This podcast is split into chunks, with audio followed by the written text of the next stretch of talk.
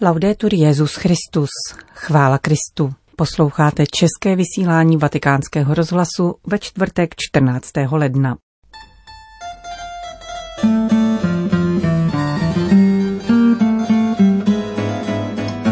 V Brazílii zemřel kardinál Eusebio Oscar Scheidt, někdejší arcibiskup Ria de Janeiro.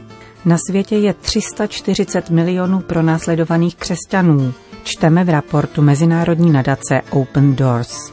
A na závěr přinášíme rozhovor s polským misijním biskupem Miroslavem Gucvou o konfliktu ve Středoafrické republice v našich zeměpisných šířkách zcela jistě zapomenutém. Příjemný poslech přeje Johana Bronková.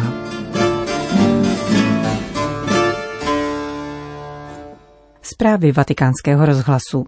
Brazílie. Diecéze São José dos Campos ve státě São Paulo oznámila umrtí svého emeritního pastýře a někdejšího arcibiskupa Ria de Janeiro. Kardinál Eusebio Oscar Scheidt zemřel ve věku 88 let po 60 letech kněžství a 39 letech biskupské služby 13. ledna na zápal plic komplikovaný koronavirem. Papež František v kondolenčním telegramu připomíná jeho biskupské moto Bůh je dobrý, které naplnil církevní službou. Zesnulý kardinál byl členem řeholní rodiny Dehoniánů, jejíž základní a střední školu navštěvoval. Slavné sliby ve společnosti kněží Ježíšova srdce složil v únoru 1954. Poté studoval jak v Brazílii, tak na Římské Gregoriánské univerzitě. Biskupské svěcení v diecézi São José dos Campos přijal roku 1981. O deset let později byl jmenován arcibiskupem Florianopolis a konečně po dalších deseti letech se ujal vedení arcidiecéze Rio de Janeiro. Kardinálský titul mu udělil papež Jan Pavel II. v říjnu 2003. Vatikán. Arcibiskup Georg Genswein, osobní sekretář Benedikta XVI. přiblížil portálu Vatican News, jak emeritní papež strávil letošní vánoční svátky, první po umrtí rodného bratra Georga, který za ním v předchozích letech do Vatikánu vždy přijížděl. Jeho přítomnost jsme nicméně vnímali díky hudbě, kterou jsme o Vánocích poslouchali, nejenom Bachovo vánoční oratorium, níbrž také nahrávky vánočních kolet v podání řezenského chlapeckého sboru, který Georg Ratzinger řídil. Uvedl monsignor Genswein a dodal, že Benedikt XVI. ztrátu svého bratra bolestně vnímá, avšak zároveň čerpá útěchu z jistoty, že nyní žije v pánově obětí. Denní rytmus v klášteře Mater Ecclesiae ve vatikánských zahradách se ani za pandemie příliš nezměnil, ačkoliv ubylo návštěv, pokračuje osobní sekretář emeritního papeže. Benedikt v televizi sleduje zprávy a sdílí naše obavy z dění ve světě a z mnoha úmrtí v důsledku COVID-19, mezi nimiž byli i jemu známí lidé. Papež Ratzinger je sice fyzicky slabý, avšak mentálně svěží, potvrdil monsignor Genswein. Pohybuje se pouze za pomoci chodítka, zeslábl mu hlas, více odpočívá, avšak každé odpoledne vychází do vatikánských zahrad. Denně v sedě koncelebruje přimši, kterou sloužím. Na denní modlitbu církve jsme mu připravili texty ve zvětšeném formátu, aby je mohl lépe sledovat a stejně jako dříve spolu s celou papežskou domácností zasedáme ke společnému jídlu, uzavřel osobní sekretář Benedikta XVI. Řím. Křesťané jako první propouštění z práce a jako poslední adresáti podpory a humanitární pomoci. COVID-19 se stal jedním z faktorů zhoršené situace křesťanů v zemích, kde je tradičně jejich situace křehká. Nárůst pronásledování a zabíjení pro víru je však celosvětovým trendem. Ukazuje to nový raport Mezinárodního združení Open Doors. Počet křesťanů zavražděných z náboženských důvodů se loni zvýšil o 60 Křesťané prosí, aby se na ně nezapomínalo v modlitbě a na platformách mezinárodní diplomacie, říká Christian Nani, ředitel italské větve nadace. Více než 340 milionů křesťanů je pronásledováno kvůli své víře, protože žijí v nepřátelských oblastech, jsou oběťmi předsudků, netolerance, nemají možnost hájit svůj život, jejich svoboda a vlastnictví jsou ohrožovány. Chmurný obraz předkládá ve svém novém raportu Mezinárodní združení Open Doors, založené v roce 1955 na pomoc pro následovaným křesťanům. Analýza nadepsaná World Watch List byla včera představena v tiskovém středisku italského parlamentu. Dokument konstatuje, že pro následování křesťanů se rozrůstá ve všech oblastech. V minulém roce bylo zabito pro víru více než 4700 křesťanů. Každý třináctý den jeden. K největším masakrům docházelo v Nigérii a v subsaharské Africe. Open Doors dále mluví o 4300 křesťanech, uvězněných bez procesu, téměř vždy na základě smyšlených obvinění. Jediný pozitivní údaj ukazuje nižší počet zničených kostelů a náboženských areálů z 9,5 tisíce v minulém roce na 4,5 tisíce, říká statistika. V klasifikaci států se situace jednoznačně zhoršila. Ve 12 zemích mluví raport o extrémním pronásledování. Od roku 2002 figuruje na prvním místě Severní Korea, za níž následují Afghánistán, Somálsko, Líbie, Pákistán a dále Eritrea, Jemen, Irán, Nigérie, Indie, Irák a Sýrie. V zemích, kde byla situace křesťanských komunit nestabilní již dříve, jako je Indie, Větnam, Myanmar nebo Bangladeš, se zpravidla situace velmi zhoršila v souvislosti s pandemickými restrikcemi. Celkově je nejčastější příčinou diskriminace radikální islamismus, etnické antagonizmy v Africe, represe ze strany režimu v Číně, hinduistický extremismus v Indii a organizovaný zločin ve Střední Americe. COVID je zcela jistě jedním z klíčových prvků naší analýzy ve vztahu k diskriminaci křesťanů v roce 2020. V řadě zemí jsme slyšeli stížnost na to, že se křesťané kvůli své víře ocitli v poslední řadě a nezřídka na konci distribuované pomoci už nic nezbývalo, konstatuje Cristiano Nani, ředitel italské větve Open Doors. Při analýze vyhodnocujeme stupeň násilí, jakému jsou vystaveny křesťanské komunity v zemí, kde dochází k určité formě diskriminace a pronásledování.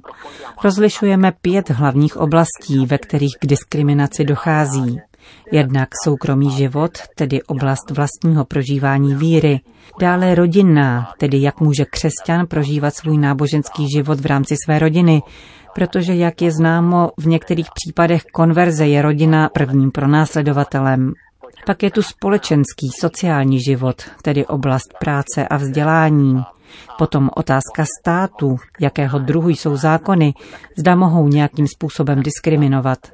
A konečně život církve, nakolik je možný život církevní komunity, zda je omezován nějakými restrikcemi, monitorován státem, cenzurován a podobně. Zdroje pro následování klasifikuje Open Doors podle devíti kritérií, které vyplynuly z průzkumu v terénu. Počínaje náboženským nacionalismem a prosazováním jediného náboženství. Dále etnický a kmenový antagonismus, denominační protekcionismus, probíhající v rámci křesťanských vyznání, státní útlak, intolerance, která se objevuje i v některých rozvinutých zemích, a diktátorská paranoja a nakonec korupce, vysvětluje Christian Nani. Na otázku, jaké trendy se specificky projevily v uplynulém roce, odpovídá. Rozlišili jsme pět základních trendů. Prvním z nich je COVID-19, který vyhrotil kulturní, sociální a ekonomickou zranitelnost v některých společnostech. Druhým trendem je militantní islamismus, který využil restrikcí spojených s pandemií k expanzi, zejména v zemích subsaharské Afriky. Také třetí trend má souvislost s COVID-19. Jde o větší dozor nebo restrikce náboženské svobody ze strany určitých vlád. Další tendencí je posilující provázanost nacionalismu s majoritním náboženstvím v některých zemích. A poslední, COVID-19 přispěl ve Střední Americe ke konsolidaci vlivu kriminálních skupin, obchodníků s drogami. Jak dodává ředitel italské větve organizace Open Doors, křesťané žijící pod útlakem prosí zejména o to, abychom na ně pamatovali v modlitbě a konkrétně na mezinárodní platformě v kulturně-ekonomických vztazích mezi státy je důležité mít na paměti úroveň lidských práv, mezi něž patří náboženská svoboda.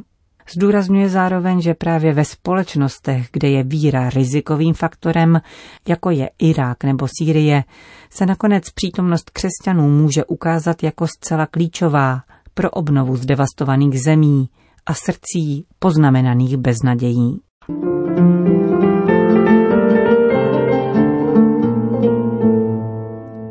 Středoafrická republika. Situace ve Středoafrické republice se stále více destabilizuje. Povstalci přejímají kontrolu nad dalšími městy a vesnicemi. V jejich rukou je v této chvíli 80% území země a hlavní město je v obležení. Povstalci požadují zneplatnění prezidentských voleb a ohlášení přechodné vlády. Naše kostely, semináře a misie se znovu plní vystrašenými lidmi, kteří nevědí, co je čeká, říká pro vatikánský rozhlas polský misijní biskup Miroslav Gucva. Působí jako sídelní biskup ve městě Buar, které bylo před několika dny napadeno dokonale ozbrojenými povstalci. Nechali za sebou oběti a mnoho raněných, protože vládní vojsko se mohutně bránilo. Povstalci sice civilisty přímo nenapadají, ale po zkušenostech s předchozími nepokoji se bojí, říká biskup Gucva. Poznamenává, že jeden z vůdců povstání přesvědčoval civilisty, aby opustili kostely a vrátili se do svých domovů. Během nedělní liturgie povstalci pochodovali před kostelem. V homílii jsem zdůraznil, že nemůže být řeči o návratu civilistů, dokud jsou ve městě povstalci se zbraněmi, říká polský misionář. Na posluchače našeho rozhlasu se obrací s prozbou o modlitbu za mír v této zemi, sužované vleklým konfliktem. Prosí také o konkrétní materiální pomoc. Kdy došlo do poważnego konfliktu zbrojného. Když došlo k vážnému střetu mezi vojskem a povstalci, lidé masově opouštěli domy a utíkali se skrýt na pole. Někteří do semináře kapucínů, do katedrály, do farnosti Pany Marie Fatimské, anebo do kláštera otců karmelitánů. Jde o několik tisíc lidí. Dnes je poměrný klid. Lidé se však bojí vrátit do svých domovů, protože rebelové jsou stále ve městě, obsadili strategická místa pohotovosti jsou také vojáci, kteří očekávají posily z hlavního města. Rodiny, které přišly do církevních areálů, si sebou přinesly trochu zásob, které jim dovolí na pár dní přežít. Snažíme se, nakolik je to možné, pomáhat dětem, starým lidem a chudým. Obrátili jsme se s prozbou o pomoc na humanitární organizace. Doufám, že v příštích dnech pošlou potraviny, hygienické prostředky a oblečení či może ubrania. Biskup Gucva se svěřil, že prožívá tyto dny s neklidem. 19. ledna má ústavní soud ohlásit výsledky voleb. Pokud potvrdí volbu dosavadního prezidenta Faustína Arkanštuadéra, povstalci ohlásili pochod na hlavní město. Prosincové volby lze těžko považovat za demokratické. Lidé nešli k urnám, protože se báli o život. U nás v Boar zklamalo i vojsko spojených národů, které nechránilo volební místnosti a nezajistilo lidem bezpečnost celé diecézi se modlíme růženec za mír. Modlitbu přináší také naše místní rádio. Situace je těžká, proto prosím také vás o modlitbu, aby Bůh pohnul srdcem povstalců, aby jejich srdce odzbrojil od zlosti a aby se odzbrojení srdcí projevilo odzbrojením rukou. Modlíme se také o světlo pro ty, kdo vládnou, aby nehledali řešení konfliktu cestou násilí, ale cestou dialogu, jak to nedávno žádal papež František, když vybídl obě strany konfliktu v naší zemi k dialogu, aby se tato země konečně mohla začít rozvíjet. Začnou se rozvíjet. Říká biskup Miroslav Gucva. Polský misijní biskup, který ve Středoafrické republice prožil už nejeden státní převrat a mnoho konfliktů, Poznamenává, že nestabilita v zemi se nejspíše protáhne. Zdůrazňuje, že povstalci jsou dobře ozbrojení a bude těžké vyhnat je z jejich pozic. Dějiny se bohužel rády opakují. Podobně tomu bylo v roce 2013. Paradoxně právě ty skupiny, které tehdy dovedly k pádu prezidenta François Bozize, si nyní přejí jeho návrat k vládě. Nejhorší na tom je, že znovu nejvíce trpí nevinní, prostí občané říká pro vatikánský rozhlas biskup Gucva. Končíme české vysílání vatikánského rozhlasu. Chvála Kristu, laudetur Jezus Christus.